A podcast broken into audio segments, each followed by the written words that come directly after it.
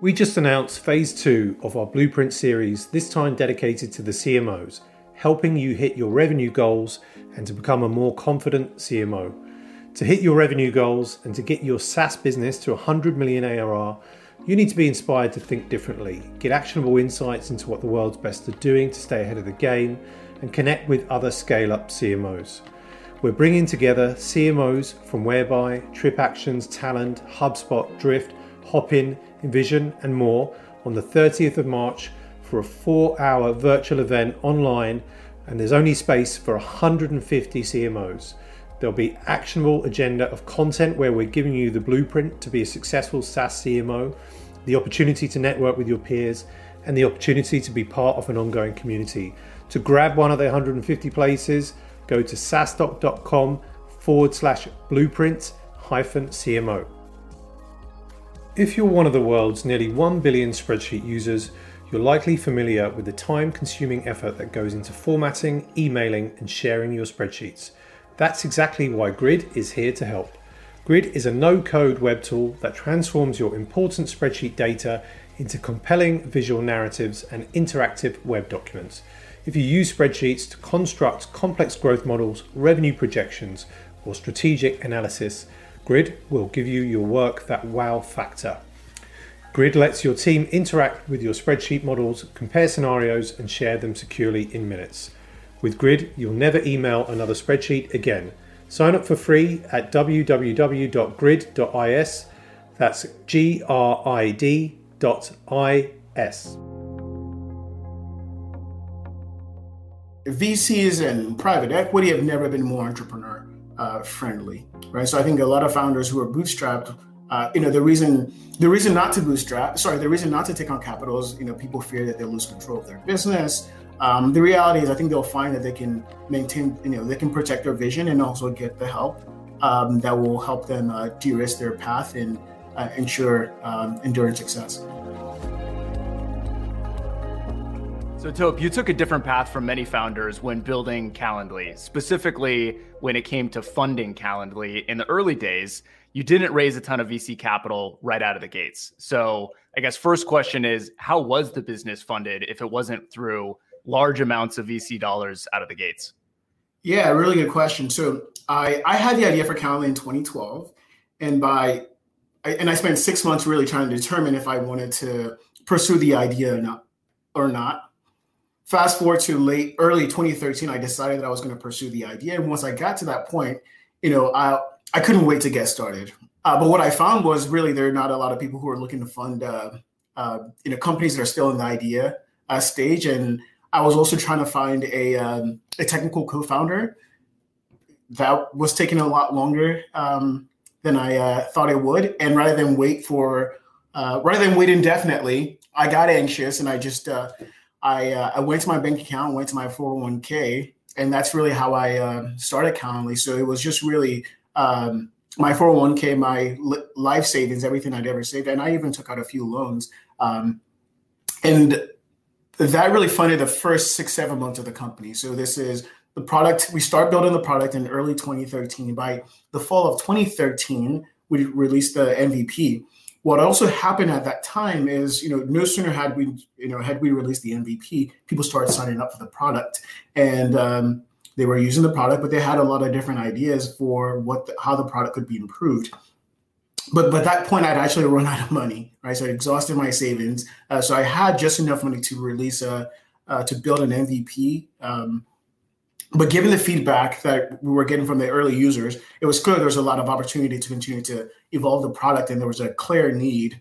Um, and so I went out and raised a seed round from uh, uh, in in sorry in April of 2014 of about 350,000. Actually, not about exactly 350,000. And then in fast forward to April of 2015, I raised another um, convertible round of about 200k. But really, that's uh, all the company raised, uh, you know, from its inception all the way through until this recent funding event this uh, a few months ago. And so after that point of of raising, um, you know, funding it through all of your savings, raising um, a small amount of uh, convertible note financing, uh, and then a number of years of of sort of operating without VC funding from there. how did those number of years uh, play out? Uh, how, how, did you fund the business at, at that point? Was it largely from the business itself, from revenue, or from other sources? Yes, it was largely from the from the users. So a, a couple of things happened as I as I ran out of money and went to raise those uh, initial rounds. I actually found out that I did not like the process of raising money right? So that ended up shaping a bunch of you know a bunch of decisions in the business. I myself did not enjoy the process of fundraising. The reason I did not is in the early days of the business, it's pre-revenue. Uh, you're mostly you know the capital. You're mostly raising from probably the, the least you know the least professional investors right? And that process, that you know, experience was not really great for me. Um, specifically, I I remember really, really, uh, you know, like uh, a very specific experience in which I was looking to, I was talking to this angel investor. And at the time, just from some background here, the initial team that built Calendly was based in Eastern Europe. So I would travel to Eastern Europe to to spend time with them as we were building the product. And I'm in the middle of this fundraiser. I'm working with them in uh, in Kiev specifically. And this one specific person I was looking to meet, I stayed up till 2, 3 a.m. Kiev time after working all day to meet with this person. And at the very, very last minute, um, he stood me up. So which is just you know very very disappointing for me. All of that to say, I just I didn't really enjoy the fundraising process, and because of that, once I ended up raising uh, from you know David uh, Cummings at Atlanta Ventures, um, I was determined to never raise again. Right, so it shifted. It, you know, it ended up. Uh, ended up determining my behavior in a lot of ways. What that meant was there was an urgency to there was an urgency to establish a business model, right? Um, and um, and that's what we ended up doing. So raised a seed round in April of 2014. By August, uh, around August uh, 2014, we decided to uh, introduce a paid plan. In introducing a play, uh, paid plan, we had projections that you know my you know the projections I had at the time were that about one percent of signed up users would convert to paid. Um, it ended up becoming three percent over time over the course of a year or so. It ended up that conversion rate actually ended up being three, four X of that, right? So the projections, the performance was actually much better than what the projections were. Um, what also happened is as we began to monetize, it ended up becoming this very, uh, it crystallized the business model and the product strategy and the company strategy in a lot of different ways because we saw the people who were most likely to convert, right? There were very specific roles. Uh, people in very specific roles that were much more likely to convert. And so we ended up optimizing, building our product strategy around uh, around those high converting users, and um, which is uh, and so the company became as a result, uh, you know, through a combination of a product strategy, through a combination of the you know sign up to paid ratio being much better than we anticipated, uh, the company became profitable probably within 18 months or so of that. So by by late 2016 or so, the company become cash flow positive, and very soon after that, it actually became uh, EBITDA positive, and uh, that's really how the company has grown since you know 2014 all the way through um, even till now, right? And digging into um, sort of some of those details, so you know, feeling that urgency to get to the business model, developing the paid plan, seeing the conversion uh, from free to paid, and then seeing that improve over time which then pretty quickly, at least in startup terms, led to a profitable business. Um, I, I was curious what's kind of behind that. And I think that there's a lot um, that really is related to the virality of Calendly and the self-service nature of Calendly. And so maybe we can kind of unpack some of the viral mechanisms of Calendly a little bit and how that leads specifically to, to this profitability. So maybe first off, what is the viral mechanism in Calendly and, and how exactly does it work in the product? Yeah. So very early on, um, you know, what we saw was, you know, going back to, you know, late 2013 when we first released the product. Um, one of the things I saw before uh, I decided to, you know, create Calendly was there were a lot of incumbents in the market. Calendly was not, Calendly did not invent automated scheduling. There were a lot of incumbents in the market. And what I noticed was, in spite of the fact that they really hadn't done a lot of marketing, they'd been, you know, pretty successful. So there were a lot of reasons to believe that the virality in itself um, was you know was strong enough to propel the business to some amount of growth. Um, and then we launched the product, right? We launched the MVP really before we can even actually. the initial users ended up signing up before we were even really ready to um, go out into a public beta. and very quickly, you know, um, without any other advertising channels, right, without any other marketing channels, any other channels to acquire users, um, you know, we went from we were steadily increasing signups every single day. So the virality, very, very. So it's one thing before launching the product, we had a thesis that you know that this. I had a thesis because it was just me at the time that um, you know virality could be a, a strong, um, a very uh, you know productive user acquisition channel. Ended up uh, being true, and we saw that very early on. Um, and so in the early days, we actually did not. What would happen, and still what happens today is um, there's really no use. Our users are primarily using Calendly to schedule external meetings, right? And so the very um, in using the product, they're in, they're you know in the process sharing it with other people. Well, a significant percentage of those people uh, end up loving the experience and saying this is super easy. It's incredibly frictionless. Um, they end up signing up, and then the the loop kind of repeats itself. And so what we saw in the very early days of Calendly was the initial users of the the very very first uh, initial users were actually uh, customer success managers in a SaaS company. Um, this very specific SaaS company was was uh, selling to folks in the higher education, uh, sorry, in the K through 12 education space.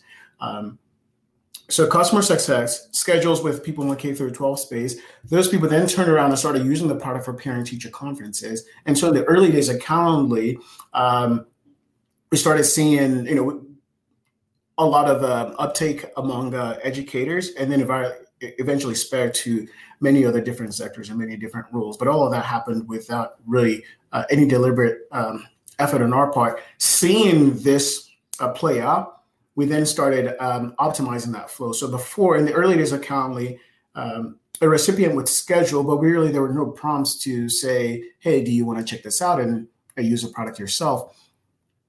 Once we saw that that was actually happening, we then began to experiment with that. We then made a deliberate effort to convert those, repeat, those recipients of the scheduling link um, into Calendly users themselves. So um, that, that was a question I was going to ask, um, which is is virality this kind of binary thing that either you have it or you don't have it, it's on or it's off, or is it something that can be kind of improved over time through the efforts of you know your product team or a growth team or, or a marketing team amplifying it? Um, and so you pointed to some of those you know, running experiments and seeing the virality uh, increase over time. Any specific examples or sort of pro tips for folks looking to enhance their own virality? Yeah, I mean, I think you know what I can uh, what I can share is what my own experience with Calendly, and you know, as I decompose really what happened with Calendly and how Calendly was able to grow uh, primarily through the uh, through its virality. There are three things I think uh, you know uh, ingredients to that success. One is that is sharing is just inherent in the usage of the product, right? And so Calendly has this element. There's no uh, there's no single player mode, if you will. There's no way to use a product without um, collaborating with somebody else. So Calendly has this dynamic, Zoom has this dynamic, um, uh, Zoom, Zoom has this dynamic. Dropbox has has it for a lot of use cases. Uh, there are many others that do. And then the second part is the large, large addressable market, right? You know, there are many other products in which you can't use without sharing with others. Uh, but then, you know, maybe the addressable market of that product is actually not really um, large. So a really good example would be if you are, say you're a dentist and you're using a scheduling platform and you're using that for your, you know, you're uh, you're using that for your you're using that for your for patient scheduling. Well, significant number of your patients aren't really dentists themselves. So if you are if you are um, you know, if there's a vertical specific, you know, scheduling product, you know, the virality is just not as great because the addressable market is much smaller. And then I think the third thing that I think led to Calendly success is the ability to capitalize or convert that interest into into users of the product, so that that loop um, kind of perpetuates. Uh, and and so for us, the you know by nature of the of the product and what it does, the you know the the inherent virality is there. The number of people who need to schedule external meetings is massive. It's in the hundreds of millions. Check you know when we check that box. And then the third thing we really focused on is how can we continue to optimize those those different viral surface areas, right? So anytime Calendly is um, anytime somebody receives Calendly, what are the different ways in which they're receiving it? Right, through emails, um, through emails that we send out, through different pages on the web, whether uh, actually going into scheduling, and then we're really optimizing every single one of those acquisition channels. We're looking at how can we reduce friction right? So that we can improve the conversion there. We're also looking at where do we deliberately add friction because some of the things we saw is um, there are lots of different experiments that you can do that actually improve the conversion rate of the people who receive a link into users. But then the difficult part is how do you actually activate those users, right? So that the vi- so that the loop continues to uh, perpetuate. That part is a lot harder, right? And uh, and so we look at not only you know, can we get the recipients into users, but how can we get them into activated users who are users who are using the product and perpetuating that loop? Uh, those are some of the things that we've done. And then I think the third, uh, I guess, yeah, another ingredient is just really product strategy. Seeing seeing this play play out, we realized that there was a, you know, we really wanted to make the product uh, frictionless uh, to use, and we really, um, you know, when I look at I guess when I compare the Calendly strategy to some of the incumbents in the market, one of the things I think Calendly did very differently is really uh, to democratize the experience, right? So we really optimize the product experience for people who had never used automated scheduling before, people who didn't think they would even need automated scheduling. And I think is that you took a very different approach if that's your audience, as opposed to um, as opposed to those users who already uh, who are scheduling 100 meetings a week, for example, and already understand the value of um, automated scheduling. So those are the, I think those are some of the things that we did, uh, and I would encourage those uh, who are thinking about um, who are thinking about how they can use virality as a um, as a strategy to consider. Yeah, one of the big things you just said that that jumped out to me was that it's almost kind of this litmus test: is can you use this product in single player mode, um, or is it inherently viral? Does there need to be somebody on the other side of it? Um, you know, Calendly, you know, you can't schedule a meeting with yourself. there has to be somebody on the other side. You know, Zoom, you, you mentioned that example. You can't host a Zoom by yourself. There has to be somebody on the other side. Um, there are many other examples though, and, and you know, a lot of ones that that I will look for is, you know, where are there perhaps maybe less obvious examples?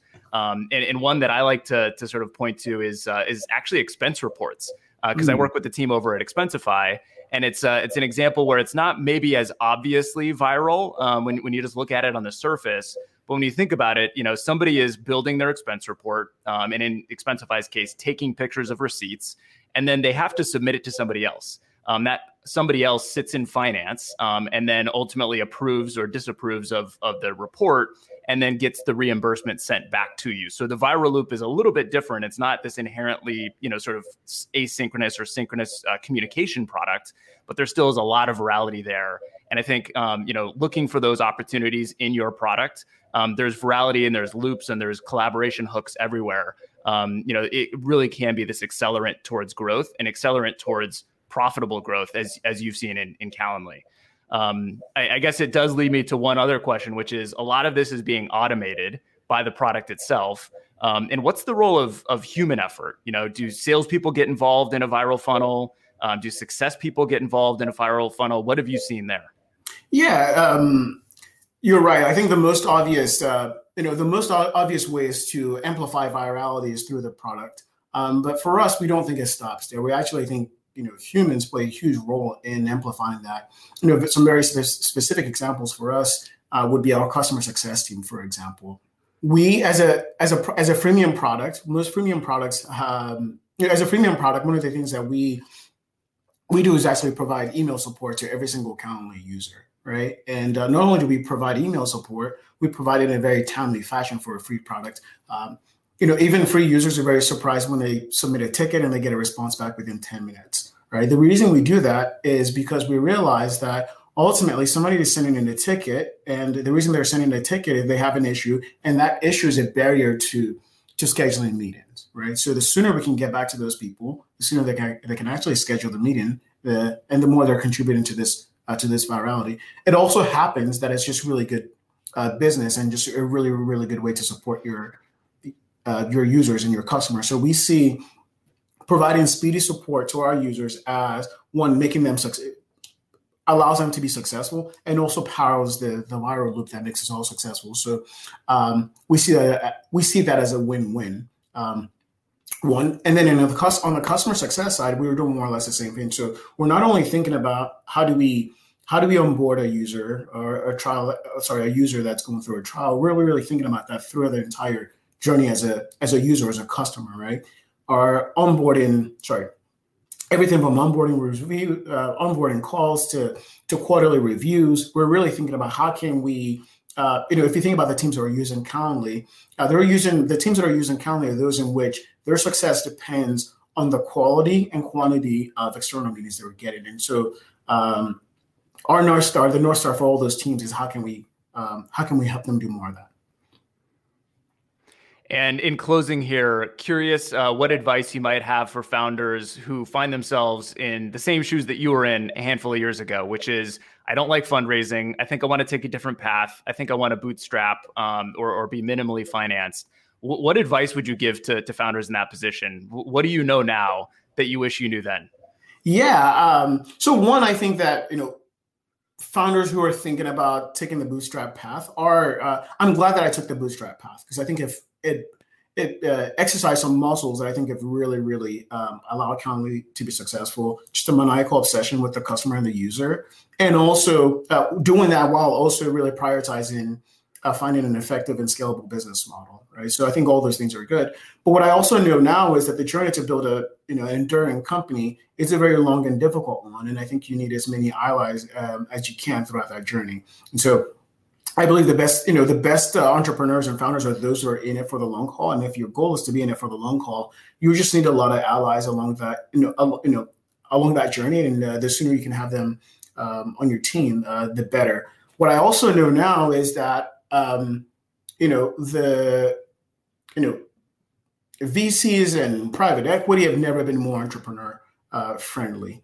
right? So I think a lot of founders who are bootstrapped uh, you know the reason the reason not to bootstrap sorry the reason not to take on capital is you know people fear that they'll lose control of their business. Um, the reality is i think they'll find that they can maintain you know they can protect their vision and also get the help um, that will help them uh, de-risk their path and uh, ensure um, enduring success. Well tope congrats on what you've built and thanks for sharing the journey with us. Thank you for having me. Always a pleasure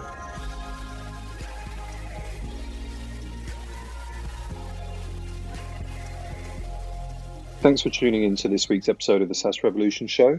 I hope you enjoyed it. And if you learned something from it, check out saastock.com forward slash events to find all the upcoming SaaStock conferences around the world.